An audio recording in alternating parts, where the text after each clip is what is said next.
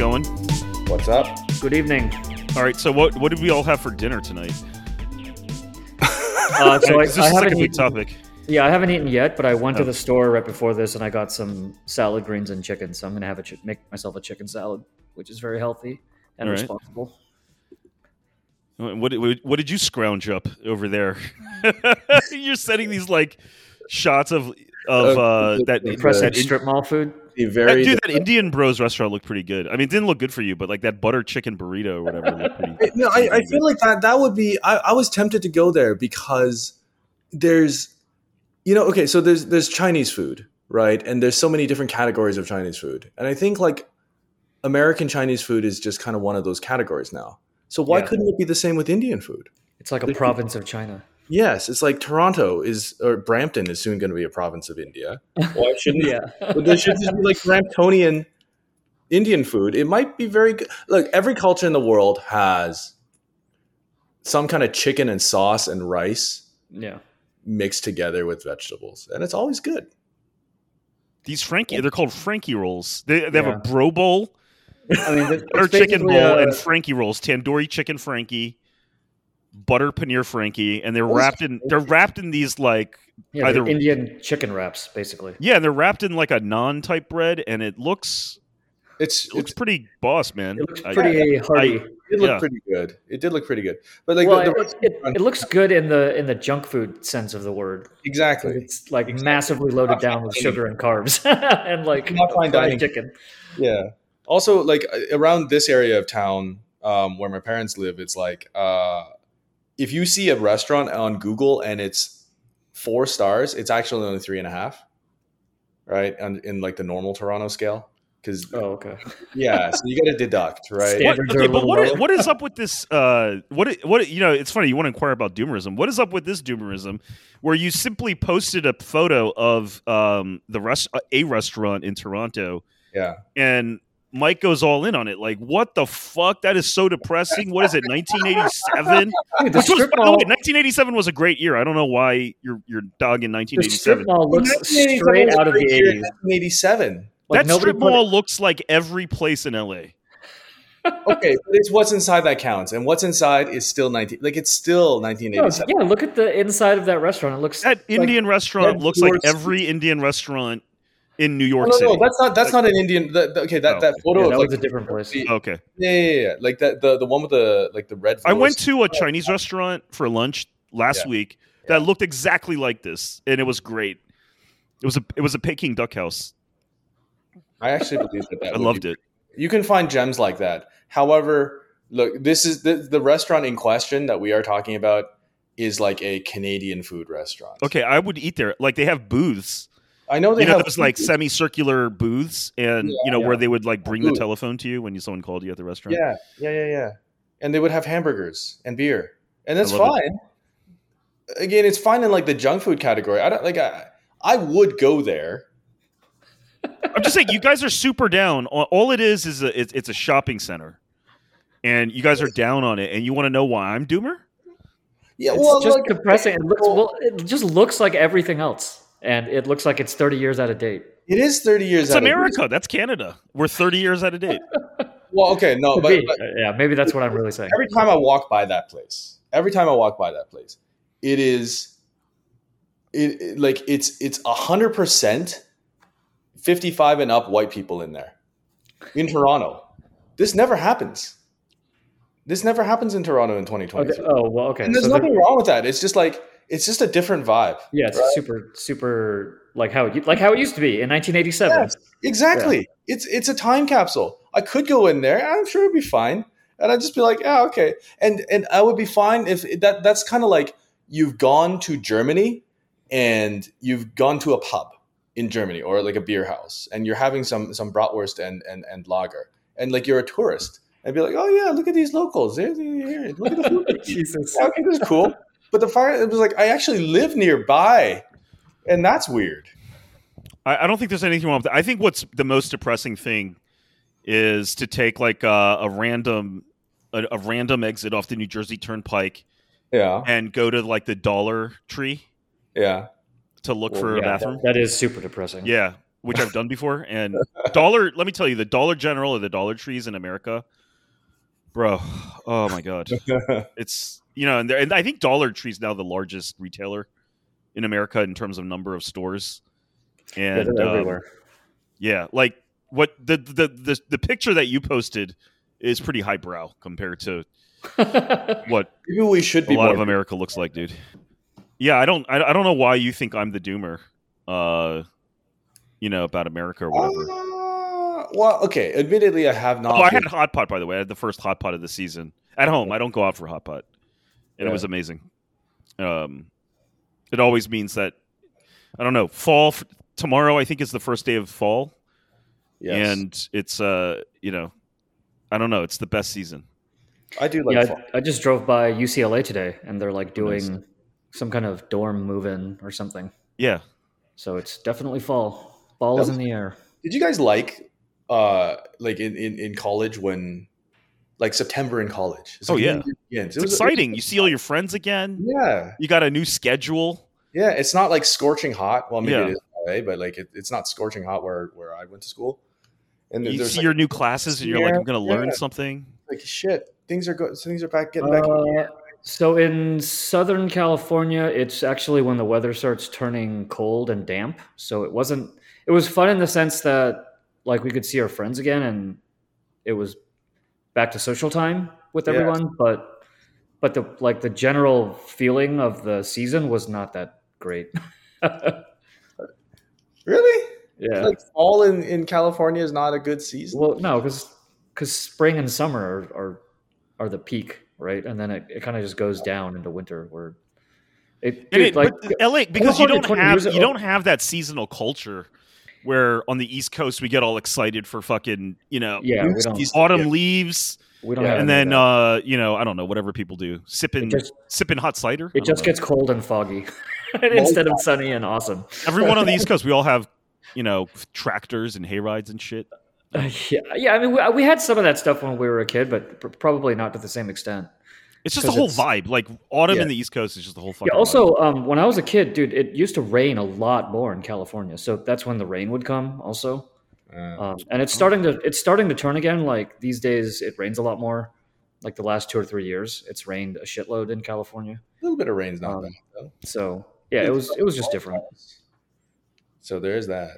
I im- I imagine though that for people who grew up in California but went to school on the East Coast, went to college on the East Coast, it would be super exciting because they get to go back to the East Coast and Yeah.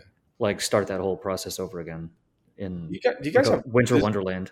this is going to sound like a really dumb question, but do you guys have like do the leaves change color in California? Yeah, we have some of that, but it's mainly like evergreens and palm trees.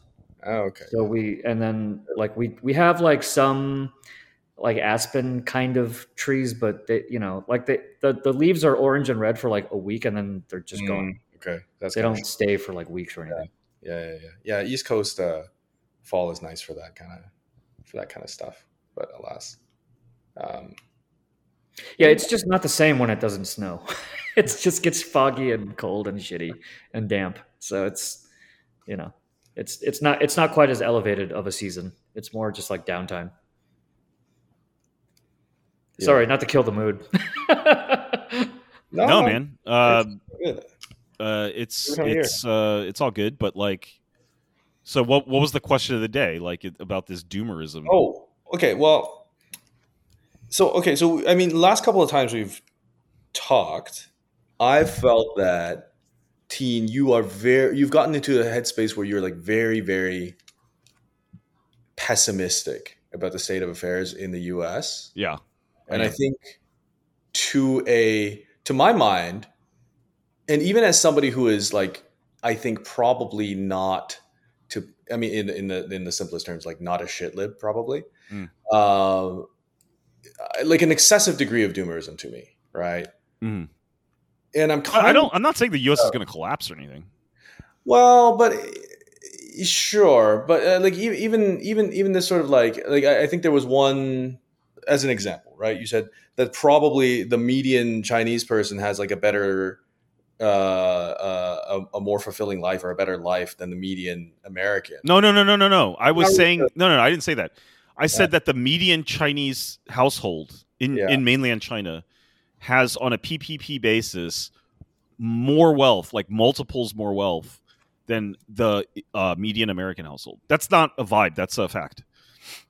I would like to see the numbers on. I can find that for you. I saw it on Twitter. It must be true. So wait, that that so that takes into account like savings and all that, right? Yeah, it's That- it's a net worth figure. it's a net worth thing. Okay, yeah, Yeah. Well, yeah. Of course, like China has a savings culture, and America does like doesn't. Yeah. Everyone's just up But- to their eyeballs in Uh, debt. it- but- but and and and the part that was really sad was if you look at the average number, of course, America's average household wealth is many multiples higher than the average Chinese household, right, because of the course, extremes. Yeah, we are just extremely unequal. right. You know, Sure. China's wealth distribution is more is not, you know, Yeah, I would be interested to know how that has changed in China over the last ten years since since the uh, common Xi Jinping got into power. Right, like his his whole thing was like bringing back some some aspects of socialism that were on the way out previously. So. I would be, I would be interested to see how the wealth disparity in China has gone over the last few years. I, mean, like, I don't know if any of their official data can. I mean, totally rely. Yeah, and it's also like, how do you value? The thing is, there's still so many people in China that are like actually poor, right? Like from an income. Yeah. Like I, I don't know the numbers offhand, but like the number of people who are living on Yeah, they're- they're just- RMB a month or something like that. Yeah, they're just like straight up. hundreds either- millions of people still, right? Yeah, they're either just like farming the fields or Yeah, just yeah. construction workers in giant Yeah. Cities. and then you kind of have to like come up with a, la- a value for like the land that they quote unquote own and the, the house that they quote unquote own and the and I don't know. It's kind of I don't know. It, it- it's kind of a it's, it's a tough comparison to make, right? Because like, what is that shack worth out in the countryside? yeah, Uh, I'm just saying the three of us are not in a position to compare the median American life because we don't live that life. Yeah, Yeah, we but, like, are what is the clearly on the upper end of the skew, and Sure, uh, that's just the fact. But you, like median American life, you're not talking like tenth percentile. You're talking fiftieth percentile, d- right in the middle, right in the middle. Yeah, but like, what is what does that look like? That's I think poorer than your average post-COVID. Chinese family in material terms. Well, I think the s- I think the the biggest Uh, I, look. I'm not like super in touch with either of these hypothetical families, but I think the biggest difference is just going to be financial stress, right? Whether or not they can get their hands on actual food and furniture and all that kind of shit is probably pretty comparable because of the way that this stuff is distributed. But the, I think the American family is going to be under much more like actual financial stress where they have to worry about like the numbers on a week to week or month to month basis. I- Look, here's another example. Is um, I posted on Twitter about how I, I I had to get my four brake rotors changed. uh-huh. Not that's not a huge job, you know. You- It's No, no, you no. just switch out the rotors and the pads. Yeah. Okay. It was nine hundred dollars. Um, to do all four. I had an oil change too, but it, it, it parts and labor. This was on the, 900 you have a Rav four Yeah, uh, CRV. Okay. CRV. Same, okay. same deal. okay. Uh, so not you know, and it was a pretty you know, it was a pretty fair price. yeah, right. sounds about right. About right. Right. These Nine days, hundred yeah. dollars. Well, the Fed says that your average American family cannot pay out of pocket for a one thousand dollar emergency. And so I posted that because I heard that that's that was a well known thing that they they've surveyed uh, Americans and I think over fifty percent said that they would rely on a credit card balance or something like that to pay for it. Yeah, they, would- so they didn't have so the that, cash on hand. Yeah, so that kind of expense would be they would they, they would pro- they would either put it on a credit card if they absolutely had to do it, like the the brakes were making a terrible racket or something Mhm. like that, and Yeah. they knew for a fact that it was a danger to them, hmm like it's just super obvious. They would They couldn't put it off anymore. yeah they couldn't put it off, Mhm.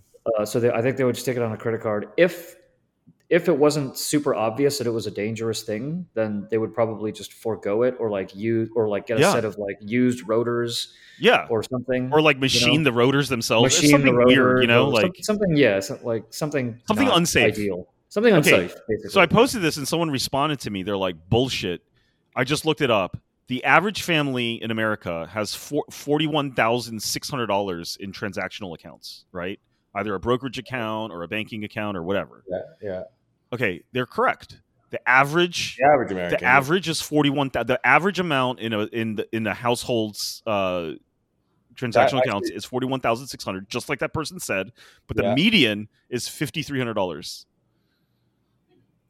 Yeah. Okay. so Yeah, again i mean when you see these huge differences in the average versus median number you know it just that's a it just difference. tells you just how bad the the you know the the skew is Yeah, if the if the average is ten times the median, that is quite yeah quite Yeah, a skew. No, no, no. I mean, no, no disagreement on the on the distributional matter. But if the median American has fifty three hundred bucks US in their in their checking account, is this like family or individual? i don't know what's it's a household It's a household. Okay. yeah and i don't know what is meant exactly by transactional accounts that may include um Like mutual funds and stuff. Yeah, Whatever, you know, yeah. or something like that. I don't know, but it's the, the median is fifty three hundred. Right. That so that just means not retirement. I think. Yeah, like For yeah, the- Okay, so but like liquidish, liquid. liquidish- They're fifty three hundred dollars of liquidity is your that median seems that seems very that that's, That's like, like, one big. more than that's uh, that's probably more than like global average GDP, global median GDP per capita. You know, but that see, that's the shit. That is the shit lib view. Is is like ah, but it's more than the you know. No, it's, it's uh, like I, I, I'm just saying like You can't. Americans these people can't. well. Americans can't even afford a fucking brake job, dude.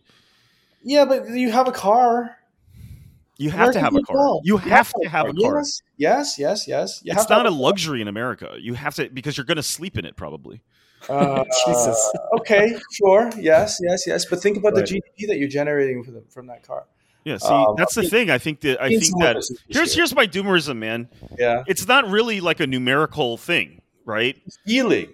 No, I, I, my, I the it. doomerism that I have about America is that it's we're we're turning we're a heathen culture, and um, I don't trust the generation that we're raising to become the leaders of like the society because the ones we have in place are already pretty fucking bad. That's- and look at the son of the look at Hunter Biden, dude. That's what we're facing. he's not, yes, Look at- he's not Gen look at Donald Yeah. Trump He's Jr., okay? Hookers and blow. Yeah. yeah, He's that's what we're talking about. Okay. Yeah. Uh, I don't trust. One of the things that I really don't trust is our not just our education systems and like the reading and writing, but like the belief systems, the cultural values and stuff. It's it's really shockingly corrupt. You know, like American culture. If you're really honest about it, See, if the- you're the- not looking at it through rose-colored glasses or ignoring stuff and Mhm. looking at cherry pick numbers to say Mm-hmm. no, we're fine. Uh, yeah, I mean, I, I think at this point nobody thinks we're fine. It's it's sudden. I mean, it's been dawning on us for the past three or four years that everything's not fine, right? Yeah. And I think the question is, okay, to what extent is it not fine? I mean, d- like you know, people like Nancy Pelosi are just openly insider trading all day long. So it obviously goes to the very top, but I guess the question is, has it always been like this, and now we just know about it, or No, we- no, I don't think it has been. or is I, it just, I really don't okay. think the uh, country was this bad off, and it's not surprising. I mean, like, I you know, you, you brought up the fourth the turning stuff last time. yeah? I was thinking term. about it. He was like an eighty year cycle, right? Yeah. 80 years is approximately sort of three generations. It's three generations and one long human life. You, so yeah. you would date from 1945 essentially right that would be the roughly the correct time to yeah because that yeah. was the end of the last fourth turning yeah. yeah. approximately 80 year cycle so he's you know but the point being that it's roughly three generations and there's a chinese saying uh which means yeah. that you're basically like a family cannot keep Can't stay rich for more than stay three- rich for more than three generations. Yeah. Yeah. And uh, look, man, it- you, there's the generation that built it, then there's the generation that inherits it, and then there's the generation It that re- re- destroys it, yeah, Destroy- squanders it. squanders it, and that's where we are. Yeah, I mean that's that's kind of like a folksy thing in American culture too, like a folksy. Yeah, like- there's uh, was it rags to rags in three generations is the yeah, exactly. The version of it. It's kind of true. I, I, I'm kind of I'm I'm see I'm with you on a cultural standpoint. Like I do think that American Except culture and politics is getting really shit, just like really shit, really complete shit. People are combative and see like political affiliation, eh, which is not a political party affiliation, I don't think is like a, a catch-all for all politics, but um, is a very very good proxy. I've, I've seen numbers where it is viewed as being like more important than religion, or as like more of a more of a, a thing that you identify with versus religion now, or even ethnicity. Right. Sorry, wait, wait. What is more than uh, religion? Uh, political, party. Political, Yeah, like what, what, what sort of yeah. thing do people Okay. identify with the most? And political party is like has shot up from kind of low, like Mm. you know the other selections being re- religion, gender, ethnicity, what class, whatever, right? And political party has shot way up as like being the primary sort of um, identity identity politics dimension, the primary dimension of that. Okay, uh, that's fine. But I mean, we've always had like cultural bifurcation in America between roughly.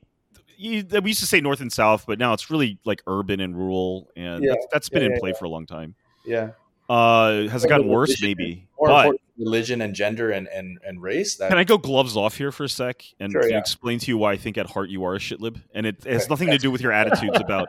It has nothing to do with your attitudes about you know China or Russia. yeah, yeah, yeah, yeah. I think you have a, a shitlib core because you're an asset manager. And and no, no, hear me out. Hear me out. This is not a personal attack. This is a well reasoned argument. Oh, that's fine. That's fine. Um, you're a shitlib at heart because you're an asset manager guy and you pay attention to markets. Yes. And markets are just a giant price signal computer, right? It's a collective Yes. price signal hyper intelligence. yes. It's not artificial intelligence, but it is a collective intelligence. And the attitude, I think, of a lot of people who get work in a place where CNBC is on all the time, you know, that kind of thing, or where you have access to a Bloomberg terminal, you know, kind of thing, which is all of New York City. It becomes a sort of like religion. And we don't notice this, but I think that the the idea that the market and all of its endlessly complex price signals there is deep, deep, deep information and truth in that. And uh, you know, it's kind of above all of us. Like, you know, the idea that any one of us could even make sense out of those signals would elevate us to the level of oracle, right? Like you should make loads and loads of money if you can decode the signal that this hyper intelligence is trying to convey to us. Meaning, uh, I think we're just really enthralled by numbers. And so when we talk about the health of the country or we talk about the health of society, we look at the markets and if the markets aren't flashing red to us if the stock market isn't crashing you know if yields aren't spiking which they are and kind of is on the other They are, too yeah. uh it, but the number like we don't believe anything until the numbers say it's true. And you know i have to think that the numbers actually are a lagging indicator in many ways not le- a leading indicator. And we have more control over those numbers than we think we do.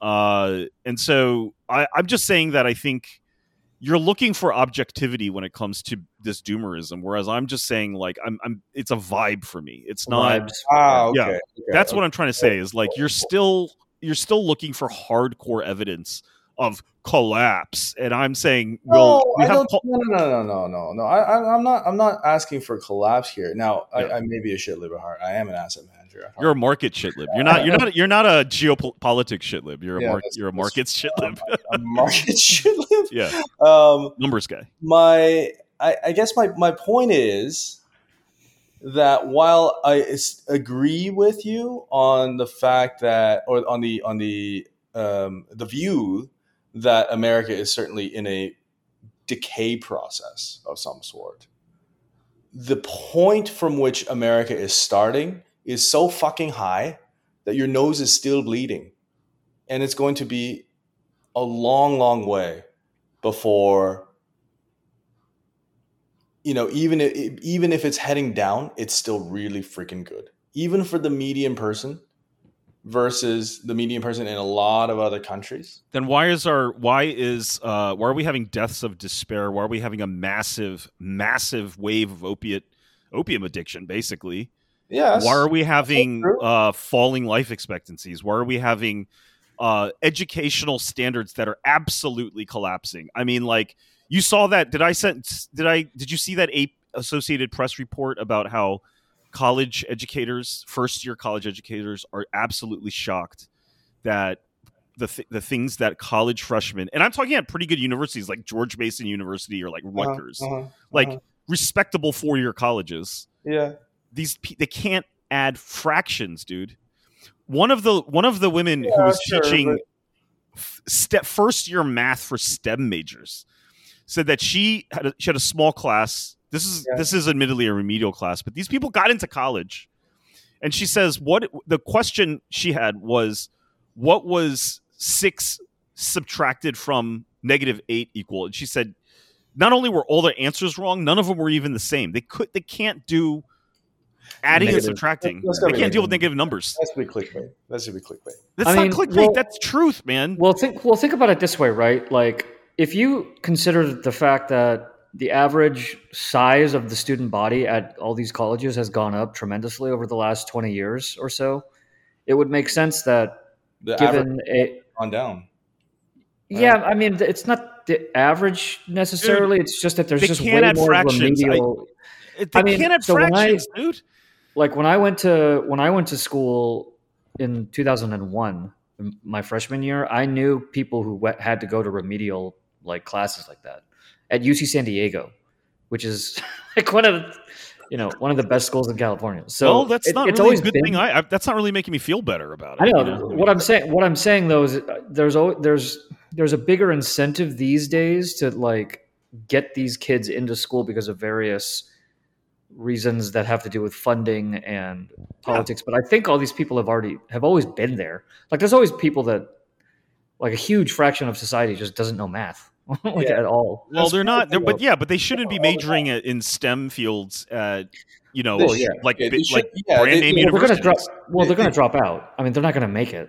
Well, They that's what they that's but, what like, they should have dropped out in high school. You do to go and get like a four hundred grand a year tech job now, right? Like, So it's just a s- kind of a sign of the times. But I'm just it's saying that like in in on in- any in look, let's not pretend that the edge system of education in America is normal. It's terrible. Everyone knows this. This is not a just secret. as unequal as a wealth distribution. I'll, I'll, I'll put it that way. Just as unequal as the wealth distribution.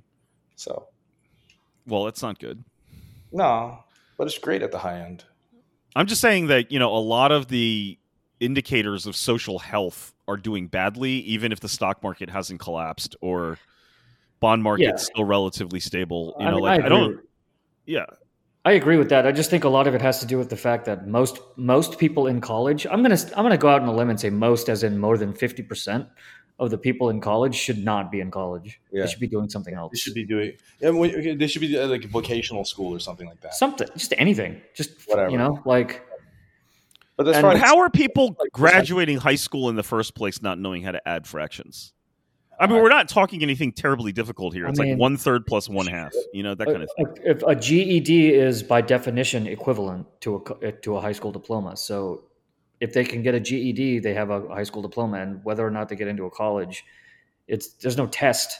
There's they just it, you, they just get in. Like somebody allows them to go, right? And then somebody else allows. Well, I them think to it means for that the schools are just passing them along and giving them inflated Yeah. grades because they don't want to deal with them. They don't want to deal with it.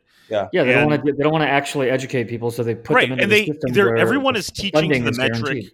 Every institution is just trying to pass itself off Well- as as numerically and empirically normal, but there's so much fraud. And Yeah, I think all bullshit. education is an example where they're passing kids that are functionally illiterate, I mean, they were. um, and they're just passing them because they're like, well, if we don't pass them, we're going to look like we're fucked up.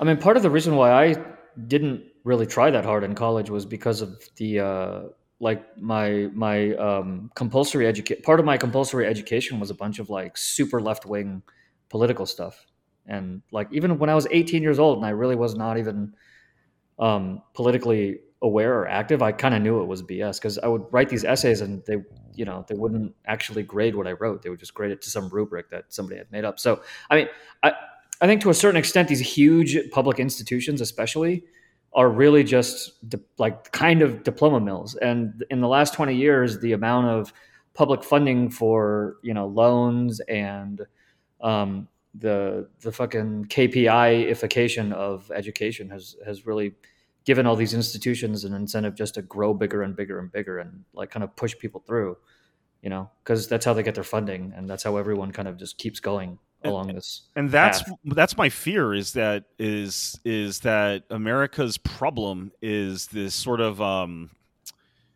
like you're right. I think that the institutional architecture of America is very solid and sturdy.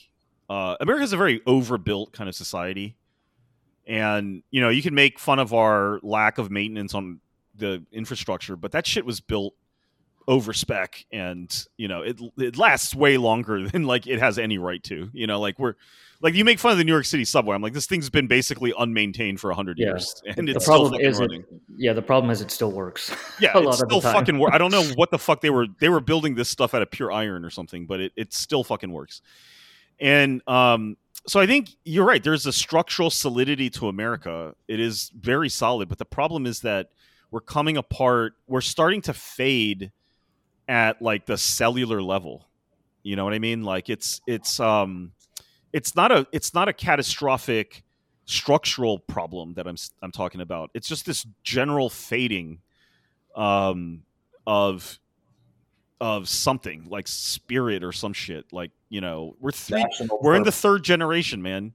And you know, we're the generate we're the we're the we're we're we're we're beyond the shelf life, I think, of the the what what is the word? Like the vibrancy or something? Like the the Expiration date. Yeah, but like we're just Best not just yeah, but just Oh, like people just don't like give a fuck. Yeah, People yeah. just don't give a fuck. They don't in, give a fuck about anything. phase, right? You're in the ennui phase where you're just like, yeah. This is beyond ennui, man. I had ennui as a kid, growing up in the burbs. Every you know, every fucking American suburban teenager had on American suburban ennui, and that's why we listened to the shit that we did, right? Uh, I mean, every suburban kid was listening to, like Green Day or something, you know, dealing with suburban ennui. I'm talking about like a loss of life force, and I think COVID, it- you know, after COVID, I think the big effect of COVID, you know, not not just the virus, but like the whole event. yeah. I think the country's just exhausted. I just, I just, I just get this general sense of just exhaustion, and um, I never thought about that, but I'm like, maybe exhaustion is something that can happen to like a whole civilization. It's like a civilizational exhaustion. I mean, I think the fact that it, I mean, it's super hard to get ahead, right? Like It is. compared to where you were even a, a year or two or three or four or five years ago for Yeah. for most people. So I, I think once you get to the phase where you know whether you're an individual or an organization or a company or a or a country, once you get to the point where you you where the hard work doesn't equal results, no matter how hard you try, it it has a really poor cycle. uh, It has a really intense psychological effect on, People start to everything. lose faith that they can, through hard work, Get anywhere. position in life. Yeah. Yeah. So I think, uh, I mean, I think a lot of this has to do with housing prices and, and inflation, right? Like it, the yeah, the CPI numbers have gotten really bad, especially during the COVID years, and and now you know they're they're kind of But I think still even a little higher, but but even before that, since the since Y two K basically, since the millennium, yeah, the turn of the century, the uh, like everything has just been exploding in cost and price, and I and the the problem is I, it's not that it's not that like the prices are high. It's it's that nobody really knows why. So people are fighting over the reasons why, and that makes the solution seem so far out of reach that it's like not even worth trying in the meantime to like get to I, I think get to some kind of resolution. this exhaustion thing though like i see it not just in like like i, I- I guess I, i've talked to many people who let's say are at the sharp end of the income distribution and who have houses oftentimes paid off in toronto and whatever right but even like this kind of post covid what in this question of what the heck am i doing why shouldn't i just like go and retire and chill this is a very very common thing even among Exactly. I think that is such a great observation, which is that fucking everyone I know is just thinking about putting this all behind them. yeah I, I am. I mean, like I was mentioning earlier, I just started a new job, but like I really had to like sit down and think about it for fucking two years. like, do I actually want to do this? And you- And that's what I'm saying. You know, like at the individual level, that's not a big deal. You know, like if you personally feel Yeah, like, you know what, I've kind of had enough of the rat race. yeah I'm look at, you know, okay, fine. But if, but it o- that only is okay if you know a portion of the society at any given time feels that way. What happens if everyone feels that way all at the same time? And I wonder actually if that is the source of inflation to some ex- to a large extent, which is Maybe. this loss of productivity, which is tied to inflation, is a result of sort of Right, you worker gotta- exhaustion. Yeah, you got to incentivize people with way more money, right? And Yeah. the strikes are the People strikes are- that are happening right now are also another. Yes. Yeah, or, or And what what makes me doomer are productive or Ste- whatever. uh, Steve, is that it seems to me that the only real response that the ruling class has in mind is just more fear and Yeah. more discipline. Yeah, yeah, yeah. And they don't know any other way. They can't restore energy, they can only restore fear. And I don't think it's going to work. Yeah, this is generally in the past where some kind of breakthrough politician has had to show up and fix things. I you're not getting you're not getting a breakthrough at the present time. Yeah, like FDR or JFK or somebody But there, there had to be a crisis. or right? Reagan. There had to be an rallying crisis and i think that you're you're talking about a f- you, i think that the thing with um those crises was you were talking about a, a civilization that was in the grips of fear and and and maybe confusion. And then you can rally around someone who gives you clarity and confidence. But i think our issue now is not fear and or confusion. I think it's just exhaustion and i think people just need to fucking rest. Um and i, I don't think that the old prescription is going to work this time around and if they try it I, I fear that i really worry that they're just going to make it worse So at, at the risk of at the risk of being the the market shit lib, um, how does this jive with the unemployment rate being a mid three handle? because because so many people are just not fucking in the market they're not partic- they're not Yeah, there's the no labor participation participation rate rate is is really low Yeah. Participation rate ha- was going down for many many years as a, there's a demographic. long term trend Wow. is down long term trend is down, but it's, it has stabilized. I, I think around sixty. It will, yeah. It's stabilized at a low level, especially young men, right? Yeah, Like, yeah, it's stabilized at a lower level. dudes just but don't within, at that fuck. sort of fixed level, the unemployment rates come way down. The median, I, I'm still of the view, and this is perhaps like uh, quote unquote hot take that um, post like the median American came out of COVID like actually pretty okay. Housing equities out. They got a bunch of transfers from the government. Yeah. Well, we're not in a total low. crater of an I think to believe that is is Unemployment is market shit low at its finest, though. I don't think Americans came out of COVID well at all. It ha- it can't all be vibes. If you look, well, if you look at it from pure like That's cash good. being spent, then yeah, Yeah. it wasn't an Cash unmitigated disaster. cash in the bank. Equities are uh, uh, equities are still up But- since COVID. Housing Well- equi- value housing equity is way Yeah, but up. Dude, but you're you're you're it's Hold like on, this, you're this is like being stuck in a job you hate that pays a lot, right? Like it's like, welcome you to can life. you can be doing fine on paper and Welcome making a to lot of money, but if you're You know miserable, what- you know the problem is? Americans good. want too much. They want to. Ju- they want to jump with meaning. They want to jump with meaning. you know, I, I wouldn't underestimate dollars in the bank, not five. I wouldn't underestimate the importance of there being a sense of collective um pro- a collective project.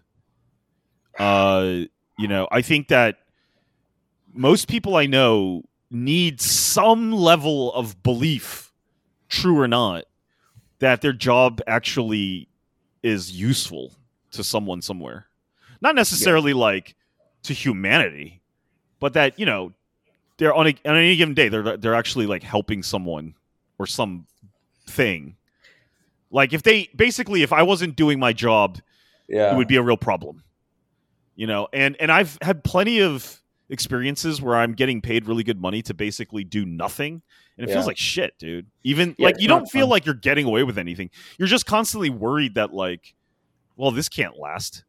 It- well, it's not just can't last, but I'm not sharpening my. I'm not keeping. I'm my not skills sharpening my skills. I'm Yeah, just getting so- lazy. That when it does end, it's going to be Second part is double the. That's It's gonna be double the pain because I just got flabby during that time. Yeah, exactly. Yeah. So this is why I personally prefer to start companies and work contracts when I'm doing. But okay, but but but that, But that's another that- that's addressing the second part of it, right? Like the I'm getting I'm getting sort of professionally flabby. Yeah. Do you care about the first part? Yeah, I do. I, I, I it doesn't have to be. I, it doesn't have to be. I'm like doing God's work, but I, it has to be like, look, someone needs this, so you know, someone needs this to get their job done. So you know, I think people need to know that their job is like not complete waste of everyone's time. Yeah, mo most people want to be needed. Yeah. that's pretty basic, I think. Yeah. Yep. And I think that uh, that that might be a problem uh, right now for a lot of people. Yeah, I mean, a lot of a lot of work though is so like process, like on like process tie. A tie. I don't even know the word to describe it. Like everything's put into like MBA style processes where Yeah. you don't really interact. Yeah, it's like with, org chart pinball. Pinball. Yeah, You yeah. So like the people you interact with are not necessarily your quote unquote customers, even if they're internal. Yeah, You you're You just know, like- you're just doing stuff in a system, and you don't really you don't really have much context Yeah, in, it- in in the sense of like who am I doing this for? What is this for? it's What's that the movie Brazil. picture? You know, you're you're just it's like you're just like a you're a pancreas inside some massive torso. Chemicals Yeah, come in and I shoot I it back don't out. wanna- You know. I don't want to sound like a psycho, but I, this on this thing of like, do I? I was thinking about this for for a moment there. Do I want? Do I need my job to have meaning? I or to meaning in the sense that like somebody else really needs it and made somebody else's life better. Use not- value. Yeah, I'm, I'm not sure I need that beyond the because the the first part and second part to me are correlated. Beyond the oh, if I'm doing something completely meaningless, maybe it'll go away in like two years. Well, I would worry about, but I worry about it from the losing it part, not the oh my god. well, well, hold on. Like, so I, I think we all make approximately, at least at the peak times, about the same amount of money, right? The three of us in general, like the same. Close enough that it the, it's it's the Yeah. small differences here. So yeah, yeah. So in other words, it's towards the higher end of like the normal, like have a job kind of income, right? yeah, yeah. Yeah, it, in those kinds of jobs, somebody is asking you for shit all the fucking time. So you you generally know that you're con- you're wanted, right? Like if you're if you're sitting there like pondering the existence of or the meaning of what your job is, that means that that's like a very rare thing. Yeah, it means that you're than- it means that you're not going to be lasting very long. Yeah, exactly. That, And I've been like, there. For, people You're- who make more than like a couple hundred grand, yeah. For people who make more than like 150, 200 grand, like if, if you start getting the three, four, five area, like you're, yeah, there, there's, when you're gone, people fucking notice for sure. I Well, think. I mean, Yeah, I don't but- know. In tech, I think there's a lot of bullshit jobs in the three hundred thousand. Twitter. but they, they don't. I, I don't. I don't know how how how common that really It is. might it might have been un, it might have been uncommon, but Yeah, I, I don't know how common that really is because first of all, mo- most of most jobs, even executive level jobs, don't are are, are stock based. Mo- most of the money comes from stock based compensation because nobody wants to pay the payroll taxes. Well, this may be a distribution incomes thing that I'm talking about here, but I've heard the the printed number for the average salary at Google was three hundred thousand dollars. Uh, total comp because for ten salary. years there's yeah, believable. The Given average salary. stock, like flew for ten years, totally believable. Yeah. totally believable. No, no, no, I don't think that was a total comp number. I think that was the average salary. okay. I mean, But yeah, that might be, you know, that might be a thing where someone's blowing. so that's up right at that's like right at the cusp, right? Like quarter. What, what'd you say? Three hundred? three hundred thousand. Yeah. that's like right at the cusp. If you're, if you're making five or six, people are asking you for shit constantly. Mhm. If you're under that, then you can just kind of sit at your desk and work on some code. That's that's average, right? Yeah, but So if, like, you, if you're making if you're so I think the the tax cutoff is like 165 and then it starts to really explode at like 278,000 or something like that.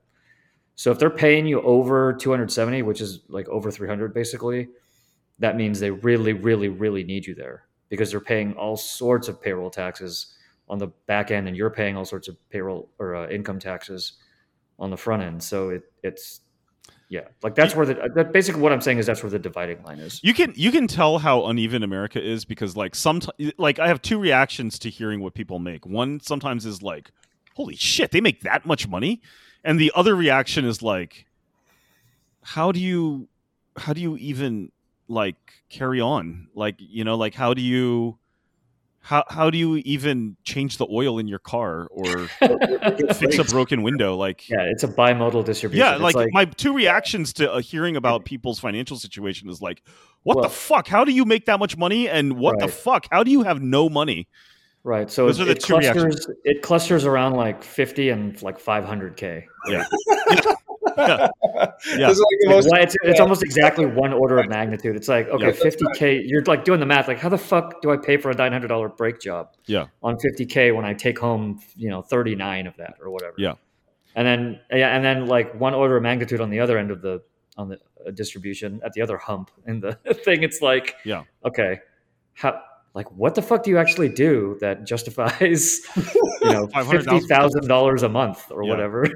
so so my doomerism is that one you know i'm i'm tr- i'm thinking about uh not just my personal situation which i think is very personally i think is very uh, fortunate but the, the the sort of like overall environment is you know you've got to take into account like you know how how your median person is doing out there and i don't think they're doing really well. Uh, because like you know and frankly the other thing is like everything's so expensive here right? Like i just don't like just basic shit like a basic old ass house that no one would dream about living in but you know except for it's- the, for its location is beyond reach. I mean it's, It's so crazy. Like I remember reading on places like Reddit or Hacker News just maybe 10 years ago how people were shocked to have learned how cheap everything was in the US compared to places like Europe or the wealthy parts of Asia. But now it's almost it's it hasn't flipped, but mm-hmm. It's got a but lot. the US is just catching up to the rest of the world now in terms of just how fucking expensive everything is and how much taxes you have to pay t- for everything. Yeah, and everything's honestly it's a little shittier than the rest of the world. I, I know we like Americans have such this huge bias to think that we're the most modern and we have the most luxurious lifestyles, but we do not. We just don't. Because anyone who has the wherewithal to go travel to a foreign country realizes pretty quickly we have a shitty lifestyle. Our cities are are not attractive.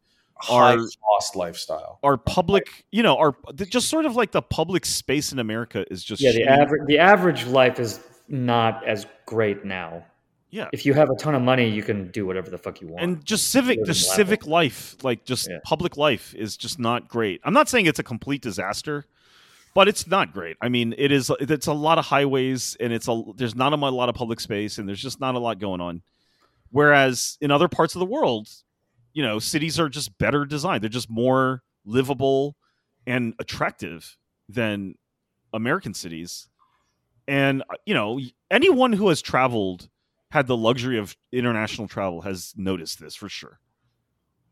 Am I wrong?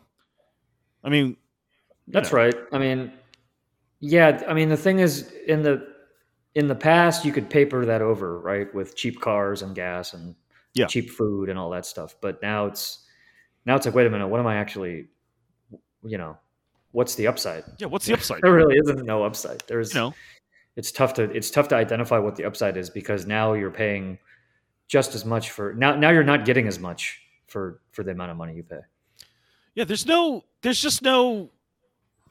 There's no happy medium in America. You know, you're either a have or a have not.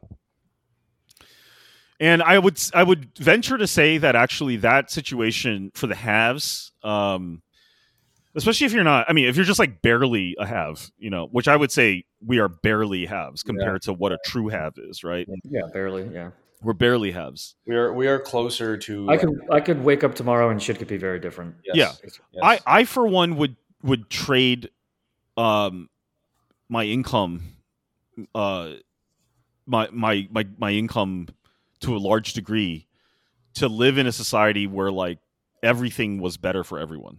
I would make that trade not out of a sense of like oh uh you know I want to be a good person, but I think my daily life would be yeah, better. totally, totally. No, I, I totally agree with that. uh, i don't know if i would but yeah, I would, well, have to, I would have to Yeah. think about. I would have to think about it. Yeah, yeah. I personally would rather live in a society where look, everyone was sort of like financially secure and you know, there wasn't fucking crime everywhere and poverty everywhere. Like it felt like a healthy, you know, fair and vibrant society rather okay, I see than what you're saying. things Yeah, are shitty, things are falling apart, but I still got my social. paying job that I don't know how Yeah, long that's such, that's such a hypothetical, right? Like that. That's not It's actually though, but there's a lot of places like that. What, like where though? Uh, Like I think America's like one of the worst places for this. I don't know. I think a lot of Europe even is better, despite despite all the gloom and doom we say about Europe. I think a lot of European societies are better at this than we are by far. I think France is better at this than we are. I think even the UK is probably better at this than we are. UK seems like a shithole, right? UK seems like a shithole, but I think in a way they're probably better off than America. I should, Mike. Uh, Mike, you're going to you're going to you're going to Europe, right? I'm going to Italy in three okay. days. Yeah. Oh. oh you should do some, do some do some reporting on the. Yeah, I'll, I'll, yeah, exactly. In Rome, um, no, but yeah, I, I, I, I, agree with like the the idea. Like the, the why do I feel a drive to go and make money? It's not for me. It's so that I can ensure, to the best of my ability, that my kids are going to have a reasonable enough lifestyle when right. they grow up, so that they can afford a house in a major, you know, tier one metro in in in the world or whatever, and you know all that.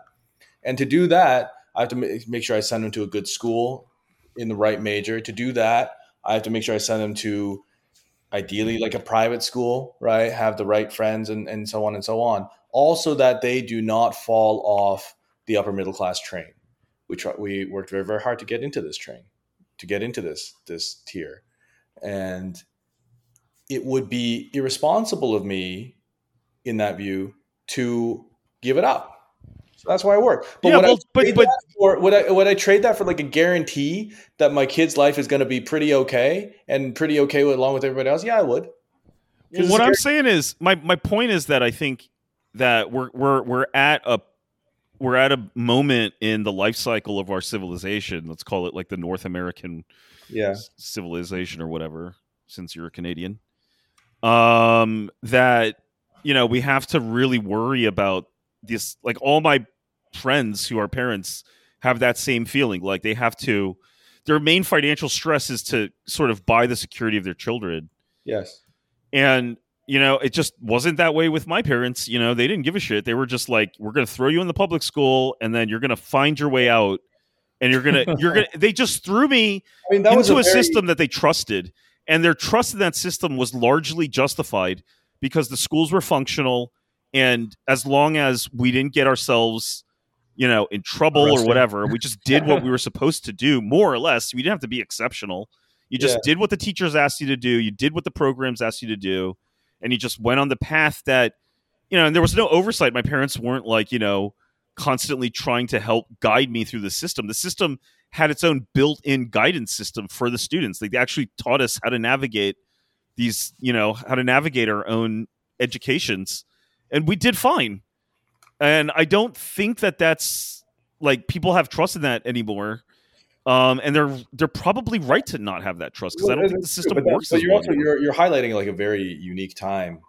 In yes, that's what I'm saying. It was a unique time, right? and and it was a good better time. It was, it was definitely a better time, but like that might have been unique not just for America, but like in human history. No, no, no. I don't think that's true. I mean, like you're talking about an era a little bit late for that, but like you're talking about an era where, and there was legitimately an era after the Second World War where, like, an American could finish high school or sometimes not even finish high school and go and get a job in a Ford plant, buy a detached house, you know, provide for a family of four on that Ford plant job with no college education and have a stable retirement that was like what, like the the 60s and 70s, 50s, 60s, 70s, and that and that and that. So that was kind of like the the environment in which your parents, maybe your parents didn't grow up in, in the states, but like that was kind of the the the world that they and their that was the promise brainiest peers would have inhabited, right? But I think that kind of that kind of set of conditions probably is globally and through time very very rare, right? So it's it's like is a. You're saying we're just reverting to the norm. Yes, and and, and this is just normal yes. life. I, would disagree. I think that that America is. It's hard for me to say because I haven't really lived abroad, but I've seen enough and I've heard enough. Meaning, like in New York City, you'd meet a lot of people who come from abroad, yeah. and they all notice this difference.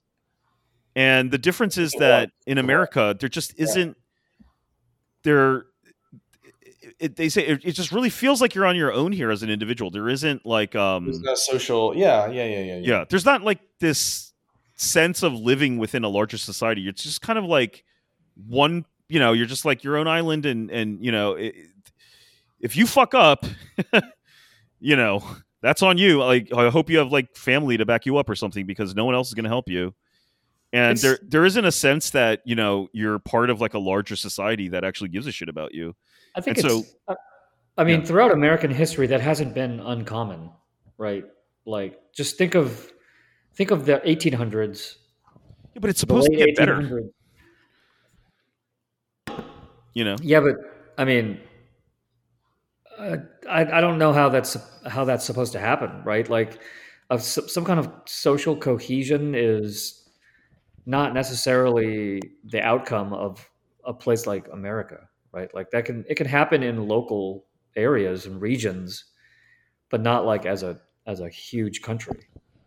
Like I Yeah, just think of you know I think mean- of think of like the, the the the social demographic dynamics of the late 19th century, like in you know in Staten Island and or excuse me, um, what's the uh, Long Island. no no no the, the the fucking island Ellis Island, like all the people who came in through Ellis Island and Angel Island on the west coast, like you know like that is America. Like you're just kind of on your own and good luck. It- it's, it's kind Uh, well, no, I don't know about that. I think that the, I think there was a stronger Catholic Church back then. I think there were stronger benevolent yes. societies. I think, if not the government, I think there there were was more binding agents in society. that, that, that was all like heavily ethnic, you know. yeah, that was ethnic.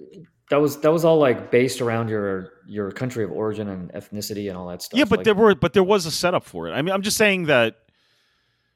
Uh, I think if you look at the problems that people are suffering from, which, for example, like the Surgeon General of the United States has been on this campaign of trying to raise this alarm on people dying out of loneliness. I mean, that's pretty shocking for the fucking Surgeon General to be like, "Hey, listen, guys, I'm looking at the data and people are dying of fucking loneliness." You know, uh, what does it- that mean though? Like heart attacks or overdoses? yeah, I Like, don't know what it means to be honest, but I, I, he's just saying that there there's there's a lot of social indicators that suggest that people are extremely uh, Yeah. isolated. I blame video games, but yes, go on. There's, I don't think there. yeah, okay, but there's no simple. I mean, No, like I mean, just look at Japan. They were ahead of us by 20 years in this regard, right? I guess Like their their their whole like loneliness epidemic started in the 90s. I guess the, the my frustration about this is that nobody when I try and convince people of this, the response is always like it's always been like this, dude. Like, you know, it's this is just how it is. And I just don't think it is. I think that there's a lot of evidence to suggest that we're in a new era Well, of isolation and So so I don't I wouldn't say I wouldn't say that it's always been like this. I think that there are periods where it's like this. Yeah, we're in And one of them. America, yeah, and American go, America goes in and out of these periods based on what I don't know, but Mm. it's it's not like a permanent condition where it's irreversible. No, I don't think it's permanent. permanent, but I think Yeah. that we're gonna have to hit rock bottom before it, you know. right. By definition, there's always going to be some kind of rock bottom. Yeah, but- the question is, what is the American rock bottom going to be? I'm thinking it's pretty bad, dude. What do you think? Okay, so yeah, I mean, we're we're basically back at the fourth turning conversation. Exactly, right? Like, yeah. It was first it was the Civil War, then the World War II, then Yeah, and, you know, like that's pretty much it because America's only two hundred and whatever years old. like Steve, so- I guess what I'm saying is, I don't think we're rock bottom. I think if you look at indicators, we're probably fine right now. But I think that the, Yeah. the jet is out of fuel, man, and we're coasting. We're we are trading s- altitude for speed.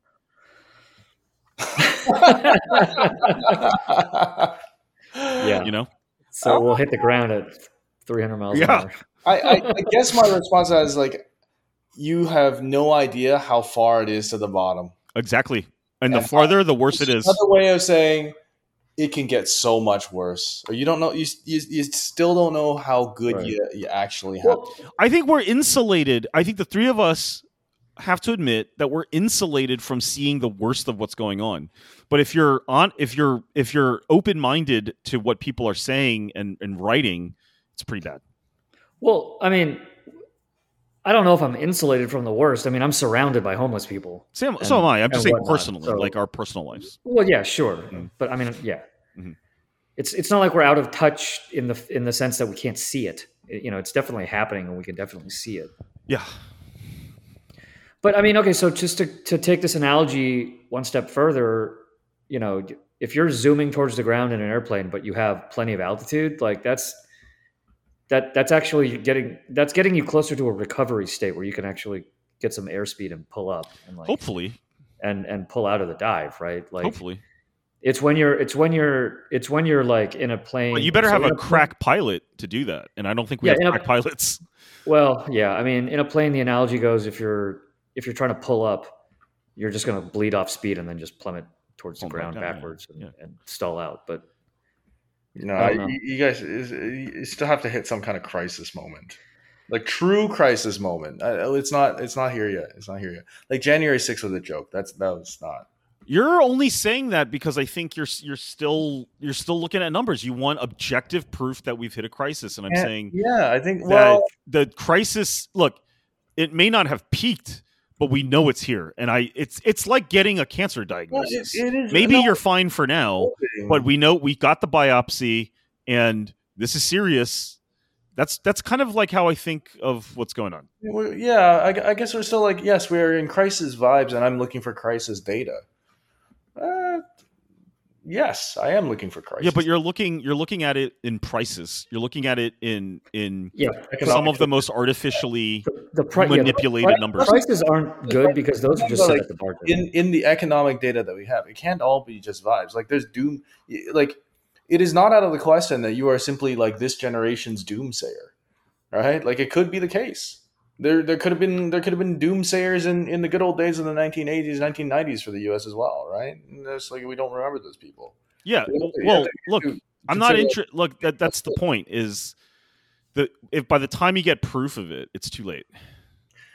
That's fair. Uh, So the, the question, I think it is. Look, it is very much like a vibes question, but the issue is: Are you just inherently biased against the notion of vibes? Do you think that's a no, fraudulent no, thing? it's it's not that. or no, or are you you know do you kind of sense like do you have an intuitive sense that something's wrong Yeah, I mean, I, look, I think we dis- I think we disagree in degree, not in direction.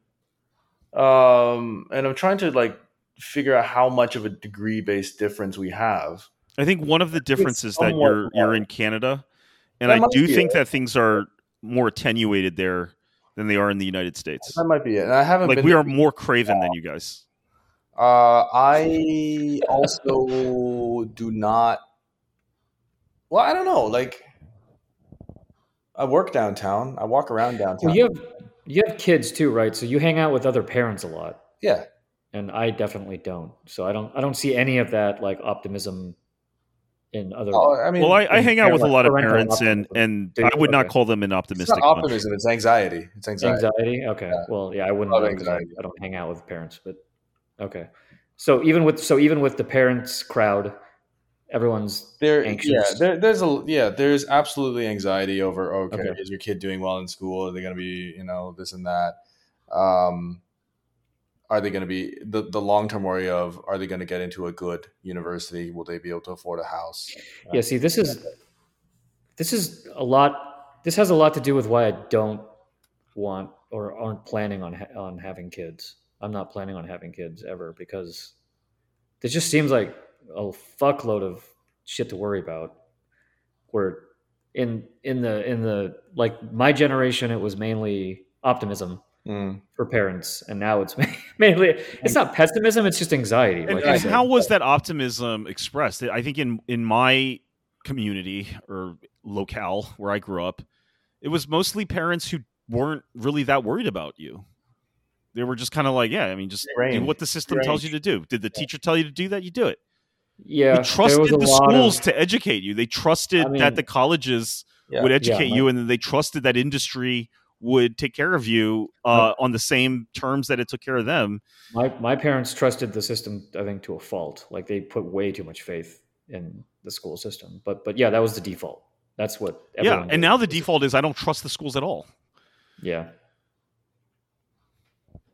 And Yeah. so I, I, I just don't think parenting today is the same as it u- as it was for our parents, where they they could largely just sort of kind of let you be in, in you know brought up by the system and it'll work out okay. and they took care of the bare minimum, and, you, and you were Yeah, sort of managing your own shit, and and, they'd be fine. yeah. Yeah. it was fine, and the, the guidance counselor would help you with your college applications. And that Yeah. was that was kind of my experience as well. Although I also think it was It wasn't perfect. I'm just saying that on balance, it was more like that then than it was than it is now. right. I mean, there were problems back then, but Yeah, yeah. I don't know. This is, well, look, it's we could also just be thinking of it that way because we survived it, and there's like there totally could be a survivorship bias thing here too, right? Like we all went to we all went to university, right? It all worked out. I think So the big it was- thing think it was fine.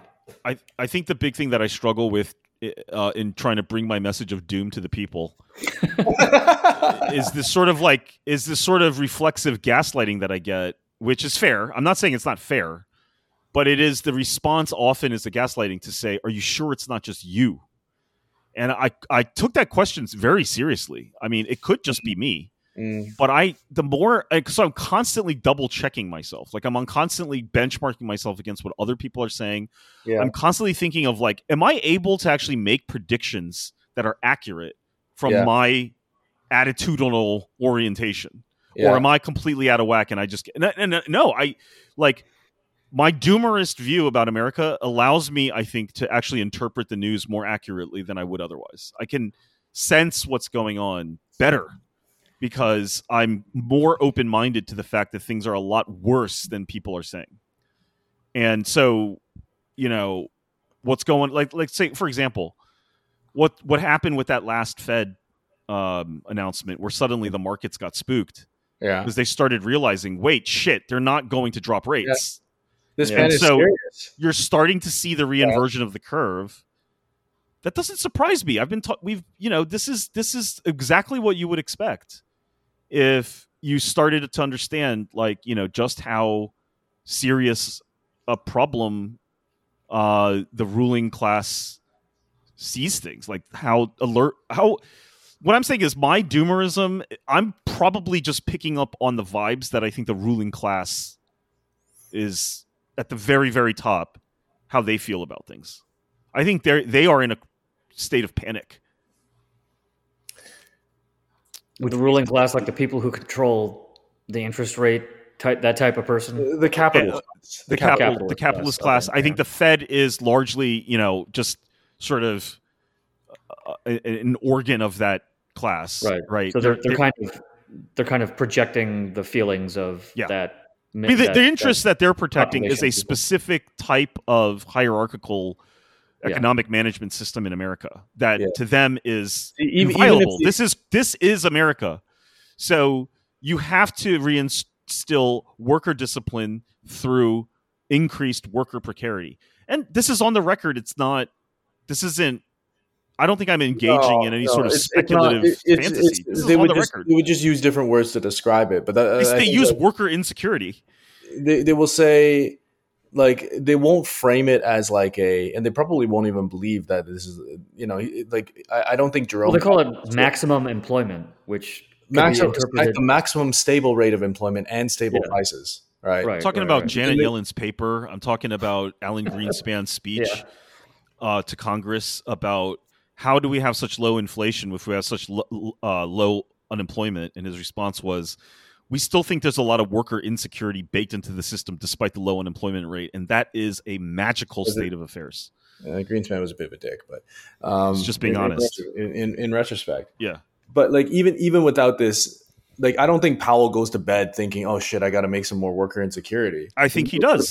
he's- well, I he's think- go I- absolutely he does. it. Hold on, Why do hold you on, think he's worried Hold that on, the? hold on. He's gonna. He's you really gonna, think he's worried that the uh, the economy is on, overheating hold like on. an engine? Yes, yes, I do. Because No, he thinks think that the workers are getting is- uppity.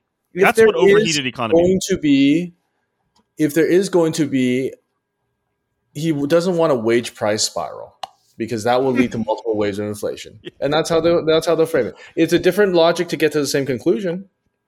their their pet economic theories are just as as well. abstract and bullshit to them as So they are I- to us. They're, they Yeah, they have so think- real concerns. I pretty much Yeah, agree with same Teen, except so so right now the I think the wrinkle is that unions are resurgent, right? And Yes. they're, Oh my God. they're striking Low left point. right. every day. Well, low point, but they are resurgent. Yeah, they're, they're Right. trying to come back and Yeah. they're trying to exert their power Yes. again. And that is the real that is the That- real fly in the ointment. So- if that gets going, yeah, we're, we're we're set for a showdown basically, Yes, right? yes, between yes, yes, yes. yes. between the powers that be and then la- and labor again. Like it's this not, hasn't and, and it's not just labor. y- eh, y- It's not. See, this is the thing. I think vibes are under. Are they? We don't. The we think that we're being smart by ignoring vibes when in fact I think the ruling class is very attuned to vibes and I think when you, they start sensing that the vibe in the air is you know like for example like what's behind this UAW demand for 40% raises you know where that came from why are they asking for 40% raises is I mean, because inflation? the CEO got a 40% raise Oh, okay. so they're saying if that fucking person gets 40%, we want 40%. That's a vibes based negotiation there. That's that's a that's a fuck you, right? like They know they're not getting 40%. Sure, sure. They're saying go fuck yourself. If you think that you can keep paying your fucking CEO like this and screwing us, then watch see see who really deserves like see how much a 40% pay raise to the CEO is going to get you in terms of see the real cost. see the real cost. That's a it's a vibes. This is not just a simple, you know, um let's let's rebalance uh, let's have a cola adjustment, right? This is a fuck you to the ruling class and they know that. They they know that this is a fuck you. They know that there is a vibe in the air where it's an anti-elite. This there's real worker resentment, there's a hatred of the elites. There So what's going to be the? So what do you think is going to be the fuck you too? The fuck you back? To them And they're going to destroy the economy. to, the strikes. they're go- they're going to They're just they're going to to throw people out on the street. Okay. They're going to move. They're going to be like, it's like what Reagan did. They're, they're just like, okay, well then fuck you. Then we're moving your job to Mexico. Yeah, that is. Maybe we can find a Mexican that appreciates the job more than you, motherfucker. And they have no qualms doing that, and they're already setting it up, so they're going to blame China for it or whatever. They've got a million ways to manipulate the media Right. and distract and lie and obfuscate about what's really going on. Uh, and they, I'm telling you, man, and I'm not like a, I, honestly, I don't, I've never called myself a leftist. I'm not even sure I'm supportive of the unions here, but I get it. I mean, Yeah, it's pretty clear what's going on. I mean, this Yeah, is vibes, dude. All right, that's the, the that. It's uh, vibes. it's political zeitgeist. No, no, no. That that that I I would agree. Like if there is a, if they can get something, even if they get twenty, honestly, like forty, I get is just a negotiating position. That will. There's been there's been a couple of these wins, right? Like the the pilots, UPS, Kaiser Permanente going on strike now. yeah, Kaiser. Um, Uh, during COVID, the um, problem. I'm pretty sure that the longshoremen dock workers went on strike at some point. Yeah, that's true too. Yeah, yeah, and that, that led to like the whole the whole like hundred ship backlog or whatever. What Yeah. I'm saying is, I think that if they, if this was just regular union activity where they just wanted a pay increase Yeah, to catch well, up, that's just normal shit. that's just normal shit, and that, that wouldn't bother them too much. No, but like this, they're they're this fine with that. This This is this is like, wait, these people are mad. Actually, what was what was GM's uh what was GM's counteroffer? 20 percent. Actually, I, I, I'm curious. Twenty percent. Yeah. Okay. Well, they already went for twenty percent. And they said, "Fuck you." All right. The unions, had, the union rejected twenty percent. Yeah, Yeah. you know, because I think part of this is it's not a negotiation. This is a rebellion. Mm, And this is what I'm saying about people in America is like they're dude, Jan oh yeah, 6 the is actors and Dude, Jan and 6 was no strike. joke, man. I mean, I know it's a silly looking thing, but it was a pretty insane thing to happen. And Yeah, it never happened before. never happened before. Like, Like the dude, we are What- shit libs. Do you understand? We are still like look at him. Look at his face. My life's pretty good. I don't know, man. I think you're just making shit up. Was it really like that, Dude, people are insane. Was wasn't Jan six really just like the leftist media trying to make the Trumpists look bad? Dude, you're, No? you need see this is why you need to leave the country because when the shit really does hit the fan you are going to be marched through the streets in the fucking No. No, no. I. I Oh wait, what, wasn't yeah? There was also that thing in what was it? The trucker strike in Canada. Yeah. Oh that yeah, the the truckers. strike? That was a that was against like vaccines or masks. Oh yeah, that was the COVID stuff. Okay. Yeah. There's a new there was a there's a new strike that was announced today. Um was it the Canada, no, in the US. There was another big one. I forgot I forgot Kaiser what sector it was. it? Well, the yeah, I was I was, workers or so. I was also mentioning the uh, the Hollywood strike is still going on. Hollywood strike's still going Writers' on. The, yeah. the- what wasn't like there was a UPS strike or something like that. Uh, yes, yeah, yeah, yeah. The UPS got their demands. Okay. The drivers got their demands on that one. But Yeah. but yeah, they, they were threatening to like shut down. Dude, that's like half the packages yeah. in in the fucking economy. That would have been really bad. No, So- no. Here's the thing. I mean, if they all get their pay raises, yeah, there is an inflationary problem, and I think that they're correct in assessing this wage price spiral thing or whatever. Yes. But more important than that is the vibes. I think more important. I that's why I'm saying I think that they're what they're doing with rates is a subtle form of class WMD, meaning. Okay, if it comes down to it, we're going to nuke the whole fucking economy because we will survive and you won't. We will win a war of attrition. Trust us. Right. Because we have so much We have so much, capital, dude. it just yeah. doesn't even matter. And trust me, we have no class solidarity too. If that means that we have to sacrifice some of our own, fuck it. That's fine. But at the end of Yeah. the day, I got the chips. I'm going to survive this. And we can go through a whole fucking decade of pain and misery if need be, but you're going to get back in line. And I think that's the plan. And here's the thing. I don't know if it's going to work. Meaning, like, I don't know if their WMD plans of class warfare is actually going to work because I think people are, I think they're crazy. I think people are. Cra- I don't think that's we're just going to go to fucking Reaganism again. I think Right. we might do Well- a real Jan six. like you know, that was just a dress I rehearsal. mean, there's like this this whole- this whole pendulum thing, right? You never de-Reaganized yet.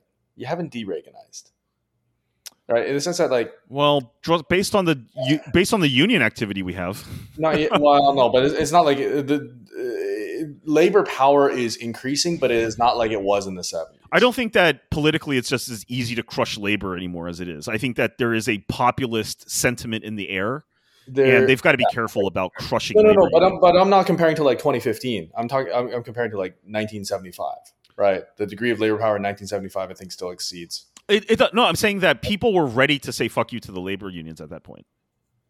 Yeah, Uh, yeah, yeah, because because they have gone through so much shit. yeah, and people were just tired of the blue collars, of- you know, yes, being, you know, whatever. Right now, no, I, I, I, and at this time, I don't think that's the issue. I don't think people are tired of the blue collars. I think people are like, yeah, hey, if the, if they're if they're going to organize and say "fuck you" to the man, well, they're kind of expressing how I feel too. So I'm not really against these people. yeah, It's people people hate people hate white collar now Yeah. these days. White collar professionals. Yeah. Like they fucking hate that class of Yeah, people. people. You know? Yeah. Yeah. I yeah, basically. I mean, and white collars are going to get sacrificed, dude. That's the other thing. There's going to be a bloodbath for the white Yeah, collars, yeah, yeah, yeah, especially the precarious This ones. Yeah, this is the, the PMC uh, culling. dude i mean mike to your point like about not having like that's part of the reason i because i have never in my entire career felt like i was actually on solid ground here in terms of like the value proposition that i brought to the table i was like a lot of this sounds like bullshit bubbly privilege. I feel like i'm Yeah. just skating on privilege right now. I should not be being paid this amount. And you know i've always i've never been a comp guy. I've never been the type to like really harp on you know. Honestly look i've made in my career as a lawyer i've made some anywhere between 145000 and 400 plus thousand dollars a year and it never made a goddamn bit of difference to me it, I never felt I didn't feel different about showing up to work. In fact, the one time when I was making one hundred forty five thousand dollars a year, that was like one of my Wow. favorite jobs. well, Working- yeah. So as as someone who as someone who's made very little money and also a lot of money, um, it's uh, in in a in a in a, any given year. Um, there's no correlation between your enthusiasm for the job or your Yeah. or your like Right? There's, uh, no, there's no correlation between happiness and and No, Yeah. as long as yeah as long well minimal. as long as your bills as long as your base bills are paid Not then a certain number. yeah Yeah, I, as Now, long it- as I now, felt is- like I liked my job, meaning like it was, it was, I felt like I was doing a real work of of some meaning, Yeah, whatever. so- I felt fine. right it was fine. I didn't and, care how much I was and making. this isn't yeah this isn't like groundbreaking conversation but i think that the a lot of the, the problem is uh, in the last 10 years a lot of people have anchored their expectations towards these super high salaries and and comp packages. And there is a real risk of an entire generation of people let's say from age 35 to like 55 who are going to get fucking cratered. Yeah, I mean, look, if I had more faith in the system as being one that was actually functional and therefore I could depend on my like, you know, I felt like my career made sense and like my job made sense in a system that should last it was durable. I'd be fine making like, you know, I'd be fine making on the lower end of the spectrum of what I've made throughout my career and say, you know, that's pretty much where I am. I'm not going to make a lot more than that. Maybe like modest increases over time. But if I enjoyed my job and I thought it was durable, I'd be a lot more committed to sort of long term planning under that than I am now, where where I can, I can, I depending on like what environment, like what kind of job I want to take, I can vary my comp a lot. And Yeah, uh, I've- but I've got none of it of like seems a- very durable to me. I've got more of a mercenary mindset, and that's basically not the standard, uh, especially in technology these days. Because Mm. You think most I tech don't know, I people think- are like do-goody kind of? yeah, they're they're so tech used to be the the industry itself used to be where all the rejects went. Okay, Mm. And then but then over the past 10 years that's where all the fucking high flyers went. Like all the brand name school people went into tech instead of finance Yeah, and law and consulting. Yeah. but that's not the normal state of affairs for the technology industry. It's where all the fucking weirdos were supposed to you know that's where we all ended up in the 80s and 90s But it was still a product based. yeah, uh, And- but it goes through waves, right? Like back in the day, like all of the fucking straight laced people ended up at IBM and AT and T, Yeah. and so so it goes through waves. Definition of Yeah, redefinition of what the industry is, right? what's that? It's, uh, some of it is a redefinition of what the industry is too, right? Like we just say like, oh, this is the tech sector, but the tech sector does Yeah, It's so like it yeah, because because what are you doing? You're automating other industries basically. So like fintech is really just finance, Yes. and you know automation of industrial stuff or whatever is really just manufacturing, and you know you know law legal tech is basically just law. So it there's a lot of like different uh there's a there's a lot of different ways to interpret what technology is, but for the longest time in like let's say the 80s and 90s like that's not where people wanted to end up. And and now it's it's it might be headed back in that direction at least for for my industry Should we uh should we continue this as a as, as a bonus part of the pod because we're at an hour twenty? sure let's right. go for it. That's the end of part one of a two part podcast. The second part is on our Patreon. If you want to listen to it and be uh, support our Patreon, go to patreon.com slash planamag.